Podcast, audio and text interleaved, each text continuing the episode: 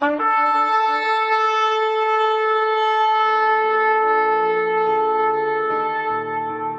拜是本分，敬拜是机会，敬拜是恩典，敬拜是与神共享天伦。齐来敬拜。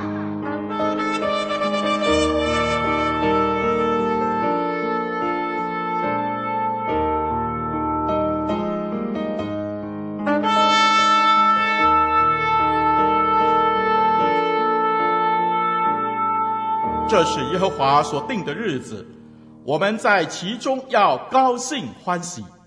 耶和华，求你拯救；耶和华，求你使我们亨通。奉耶和华名来的是应当称颂的。我们从耶和华的殿中为你们祝福。你们要称谢耶和华，因他本为善，他的慈爱永远长存。让我们齐声歌唱，敬拜永生上帝。拿来给主，拿来给主，五饼二鱼全拿出，饱了五千，饱了五千，剩下零碎慢慢拾而来，小小孩童顺服耶稣。甘心奉献不迟延，祝福众人天上纪念，人生路上充满新画卷。啦啦啦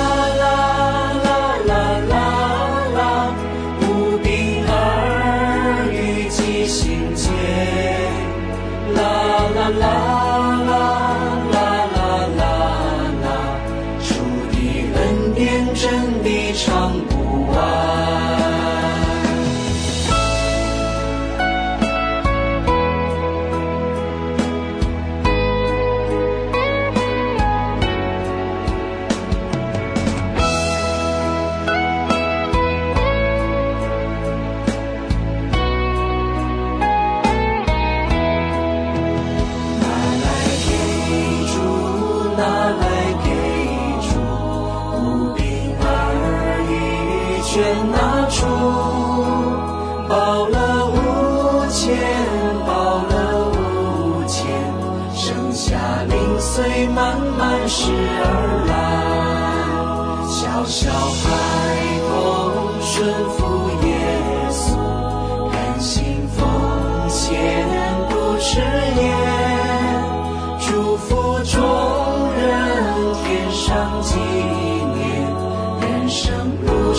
充满新画卷。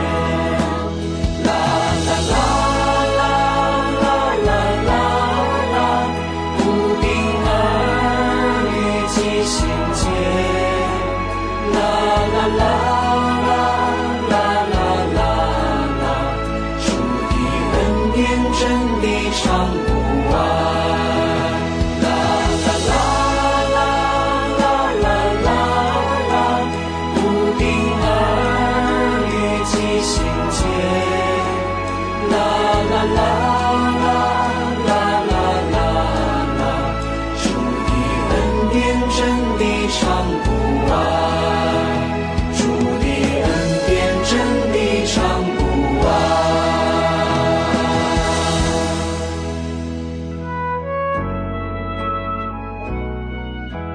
下来，请聆听神透过讲台信息对我们的叮咛。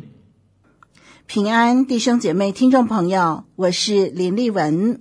在今天这个敬拜里边，我们一起的来思想耶稣的这个非常轰动的神迹，就是五饼二鱼的神迹。你认为耶稣用五饼二鱼喂饱五千人，这到底是真的事情吗？它是神话故事，还是劝人行善的道德故事，还是伟人事迹，还是它是一件耶稣真正行过的神迹，使无变有，使少变多的神迹呢？我们先来看看这段的经文，这是约翰福音第六章第一到第十五节。请我们打开圣经，一块来看这段经文，《约翰福音》六章一到十五节。这事以后，耶稣渡到加利利海，就是提比利亚海。有许多人因为看见他在病人身上所行的神迹，就跟随他。耶稣上了山，和门徒一同坐在那里。那时，犹太人的逾越节近了。耶稣举目看见许多人来，就对腓力说：“我们从哪里买饼叫这些人吃呢？”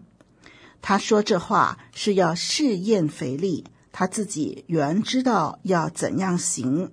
腓力回答说：“就是二十两银子的饼，叫他们个人吃一点，也是不够的。”有一个门徒，就是西门彼得的兄弟安德烈，对耶稣说：“在这里有一个孩童，带着五个大麦饼、两条鱼，只是分给这许多人，还算什么呢？”耶稣说：“你们叫众人坐下。”原来那地方的草多。众人就坐下，数目约有五千。耶稣拿起饼来，祝谢了，就分给那坐着的人。分鱼也是这样，都随着他们所要的。他们吃饱了，耶稣对门徒说：“把剩下的零碎收拾起来，免得有糟蹋的。”他们便将那五个大麦饼的零碎，就是众人吃了剩下的，收拾起来，装满了十二个篮子。众人看见耶稣所行的神迹，就说：“这真是那要到世间来的先知。”耶稣既知道众人要来强逼他做王，就独自又退到山上去了。好，我们读圣经读到这里，在这个五饼二鱼的神迹啊。是耶稣所行的神迹当中，唯一在四福音书中都有记载的神迹。耶稣行这个神迹的时候，差不多是耶稣传道工作的高峰期。在那个时候，耶稣的名声已经在以色列百姓当中传开了，许许多多人来亲眼看过耶稣医病赶鬼行神迹。耶稣的门徒也已经跟随耶稣有一段时日了。他们在耶稣工作的时候担任重要的助手，有的时候呢也做重要的决定。这些门徒几乎可以独当一面了。这件事情是发生在快要接近逾越节的时候，以色列人快要过年，播种工作结束，收割季节还没有到。他们正好有空闲的时间，许多人就涌过来要听耶稣讲道。唯一在四本福音书中都有记载的神迹，就是这个神迹——五饼二鱼。四本福音书当中记载这件事的时候，有两个共同点。第一呢，就是享用这次食物的人，单单男人就超过五千个人。犹太人在算一个男人呢，其实就是指男丁。怎么样才能够称为男人呢？就是必须年满二十岁以上。如果是这样，如果加上妇女、孩子，就肯定多出好几倍。所以吃饼吃鱼的人，除了男人五千个人呢，还有其他的人。那这个是四本福音书当中都有记载的，单单男人就超过五千。第二个共同点是什么呢？就是他们吃了以后呢，还有剩下这个五个饼两条鱼啊，剩下来呢，一共有十二个篮子。耶稣所行的这个神迹，既然是唯一的一个在四本福音书当中都有记载的神迹，可见当时这个神迹是家喻户晓、轰动全地的。我们看见主行完这个神迹以后，众人就逼他做王。我们看刚才所读的经文，《约翰福音》六章十五节那里记载，众人要逼他做王，因为众人都亲眼看见耶稣所做的这件事，亲自享受了这个神迹，众人觉得让耶稣做他们的王实在是太好了。我们一起来看这段经文一些很重要的字眼。约翰福音第六章第七节，这里有吃一点儿。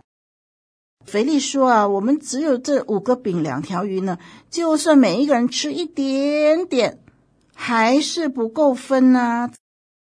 还有一个字，我们也是注意哈，第七节，同样的第七节是什么呢？不够，就算给大家都只吃一点点，还是不够。那门徒当中有多少人？十二个人，对不对？平均每个门徒就要为四百多个人找食物，因为十二个门徒嘛，哦，一个门徒要找四百个人的食物，要到哪儿去找啊？假如我们现在再把妇女跟孩子加起来，我们假设当时有一万五千人，那么一个门徒要负责多少人呢？一千两百五十个人。是不是？腓力就回答了，他说：“啊，我们现在就算是有二十两银子的饼，叫他们个人吃一点也是不够的。二十两银子就是两百个银币，一个银币是一个工人的一天的薪水。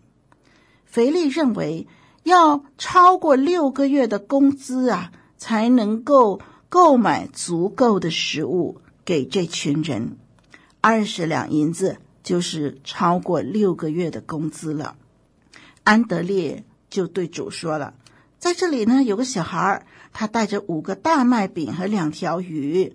嗯，可是如果要分给这么多人吃，还算什么呢？”那我们来看看这个小孩子啊。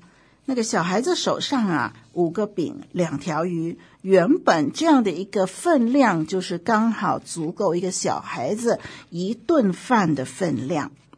那一个小孩子吃的分量，不可能满足五千个人甚至更多的人的需要。我们再来看这个饼到底是什么饼呢？那是大麦做的饼，请我们注意圣经所写的。这里说的是五个大麦做的饼，不是告诉我们说有五个大大的饼。犹太人他们的饼有分成大麦做的，也有小麦做的。大麦做成的饼呢是比较粗糙的，啊，通常大麦制成的食物呢都是给家禽动物用的，或者说穷人才吃大麦做的饼。那小麦做的饼通常是呃做给人吃的，献祭的饼呢也是用小麦做的。耶稣那个时代，犹太人所吃的饼呢，就相当于我们今天吃的米饭。平常呃犹太人所吃的饼呢，就包括了这两种，就是大麦饼和小麦饼。所以圣经里边告诉我们，这个小孩子呢，他所带的是大麦饼。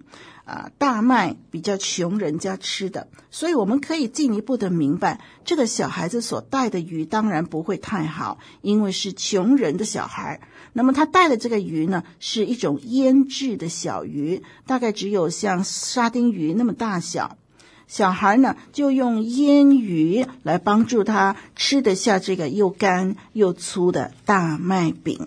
这一份卑微的餐点，从小孩的手就传给耶稣的门徒，耶稣的门徒再把它交给耶稣。好，我们刚才看了几个关键字，接下来我们再来看另外一个关键字，那是第十二节。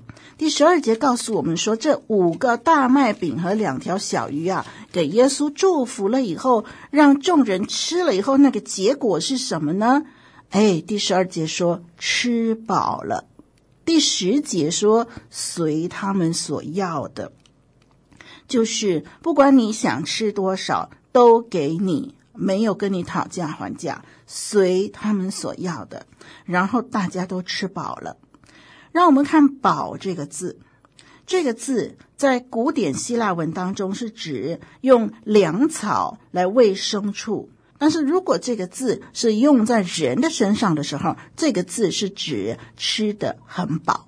五个饼两条鱼根本不足一个食量适中的男人吃，因为五个饼两条鱼是一个小孩的饭量，对大人来说只能够吃三分饱、五分饱。但是这段的经文告诉我们说，当时耶稣把这五个饼两条鱼分给这么多人吃的时候，是随他们所要的，大家都吃了，而且都吃饱了。主耶稣行的这个神迹是在伯赛大的空地上，我们看见哇，真的是举行了一个盛大的自助餐宴会，随他们所要的，而且是免费的。唉，人的心呐、总是比实际的需要更大一点儿，尤其是很饿的时候，总会以为要拿多一点才会饱，所以啊。在饿的时候，所索取的食物分量一定比身体实际的需要还要多。这一顿饭啊，五饼二鱼的神迹，是因为是免费的嘛，不吃白不吃啊。所以呢，大家呢即使不饿也会拿。那大家呢也会想呢，尽量吃多一点儿，连下一餐的也一次过吃下去，那我们就可以省下下一餐的钱了。所以可以想象。当时众人向门徒领取的食物，不是按照自己真正所需要的分量，应该是超过他们所需要的分量。我们再看第十三节，第十三节就告诉我们说，大家都吃了，然后就剩下很多啊，这些的零碎呢，装起来、啊，可以装满十二个篮子。从我们人的眼光来看，从我们人的角度和计算法来看。这些一点点的东西，这个小孩所奉献的，真的算不了什么。可是没有想到，这小孩单纯的奉献交到主耶稣的手中，结果是吃饱了，随大家所要的，还剩下了，装满了十二篮子。五饼二鱼这件事告诉我们什么样的属灵教训呢？第一，神迹。发生在奉献以后，人们常说的一句话就是：“我的力量很有限，就算我肯做，也无济于事。”但是，只要我们肯把自己放在耶稣的手中，从来没有人能够衡量他会借着我们所产生的力量。我们所看为无济于事的奉献，在主的手中是可以化成无尽的祝福的。拿出五饼二鱼的孩子，没有在精打细算之后，才把东西交给门徒。他听见耶稣和门徒的对话，他看见许多人饿肚子，他也知道这是一个把五个饼两条鱼从包包中拿出来的机会。他可以选择自己吃，或者交到主的手里。但是这个孩子呢，他就单纯的摆上，就成为主所重用了。我们有什么可以为主摆上吗？其实我们一切都可以。在什么时候做呢？在我们看见需要的时候，在被主感动的时候，在失去摆上的机会之前。如果你看见有什么需要奉献、需要支持的地方，有感动在心里，就采取行动去做吧。我们看见这个摆上五饼二鱼的是一个贫穷的小孩。他虽然贫穷，但是当他看到别人有欠缺的时候，他第一个想到的不是自己很贫穷，也不是想到自己带来的东西很粗糙、很不好，而是他欢喜的跟别人分享。于是小孩子就告诉门徒，门徒就带小孩去见耶稣。在耶稣的眼中，只要是上帝赏赐的食物，都是好的，没有所谓好和坏。只要是欢喜跟别人分享的，都是美好的。我们看到这个小孩没有因为想到自己的贫穷就不敢跟别人分享，或者是担心害怕自己都已经不够了，如果再跟别人分享自己怎么办？当他在听到大家有欠缺食物以后，他赶紧将仅有的提供给耶稣。结果不但大家都足够，而且还有剩余。不单是大家都足够，甚至连自己本身所担心的不够，也会满满的溢出来。第二个给我们学习的是，神迹发生在有信心的人身上。基督徒做事不单要求合理，不仅要求合理而已，还要让主在我们所行的事情上有机会显出他的作为来。安德烈、腓力等等是跟随主这么长时间，几乎朝夕相处、与主最亲近的人。但是他们跟随主越老练，信心就越单薄。这些称为老油条的信徒，他们的理性的思考，慢慢的就胜过了信心的依靠。对主的工作，会以人的方法去衡量，形成世俗化的信仰态度。虽然他们口里承认耶稣是主，但是在问题来的时候，却不能完全交托给主。许多时候，我们也是相信主是凡事都能，我们也常常被面临的困难冲昏了头，忘了在所有不能的人之外，我们还有一位无所不能的主。在一百多年前，美国费城有一所狭小的教会。在教会的门口，有一位衣衫褴褛的小女孩站着哭泣，因为教会人很多，主日学教室没有位子，她就被挤了出来。牧师看到了，就过来安慰她，牵着她的手走进教室，好不容易才挪到一个位置，让她参加主日学。两年以后，这个小孩因为生病就过世了。这小女孩的父母知道她常常到教会上主日学，于是就请来了教会的牧师为这小女孩做入殓祝祷。当他们搬动小女孩的身体的时候，有一个像是从垃圾堆当中捡出来的破旧的小钱包掉了下来。他们打开钱包一看，里边有一张字条，他写着：“这是奉献给上帝的。”要把我们的小礼拜堂盖大一点儿，好让更多的小朋友能够来上主日学。这个钱包里边有五十七分美金。原来过去两年来，这小女孩一直为着盖大礼拜堂努力的存钱。牧师看到这个小钱包就哭了。那个主日崇拜。牧师把小女孩的字条和那破旧不堪的小钱包放在讲坛上，然后就开始诉说小女孩的故事。牧师同时也激励会众同心协力，一起来完成小女孩的心愿。小女孩的故事被报纸登了出来，有一位地产商读到了报道以后，深受感动。就决定把一大块价值不菲的精华地段卖给那间小教会。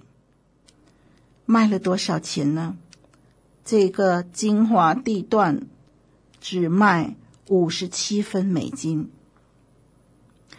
今天在美国费城有一个可以容纳三千三百人的浸信会天普教会 （Temple Baptist Church），还有一栋主日学大楼。还有三万多学生的天普大学 （Temple University） 以及好撒玛利亚人医院，这些都是从这位小女孩所奉献的五十七分美金开始建立的。五十七分美金太少吗？不是的，在神的眼中一点儿也不少。让我们学习单纯的奉献。不轻看自己献上的到底有多卑微，只求神悦纳我们的奉献，也让我们甘心乐意的奉献。我们一起祷告：主啊，我们感谢你，因为你是使无变有的神，你是使少变多的神，在你没有难成的事。求你让我们对你有信心。不看我们自己的有限，不看我们自己的无能，只定睛仰望你，深信你能够做大事。主啊，帮助我们操练我们的信心，使我们更乐意为主来摆上。如此祷告，奉主耶稣基督宝贵的名，阿门。拿来给全拿出，报了五千，报了五千，剩下零碎慢慢拾而来，小小孩童顺服耶稣，甘心奉献不迟延。祝福众人，天上纪念，人生路上充满新画卷。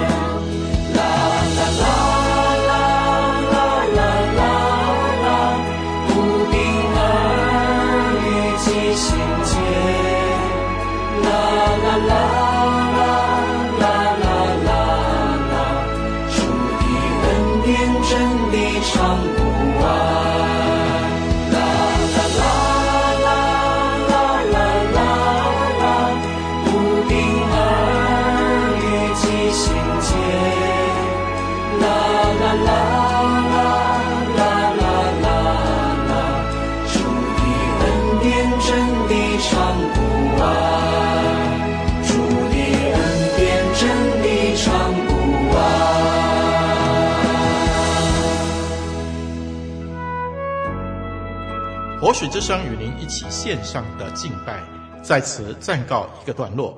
我们将在每个星期天与你一同敬拜神。欢迎锁定我们的网址。上帝祝福你。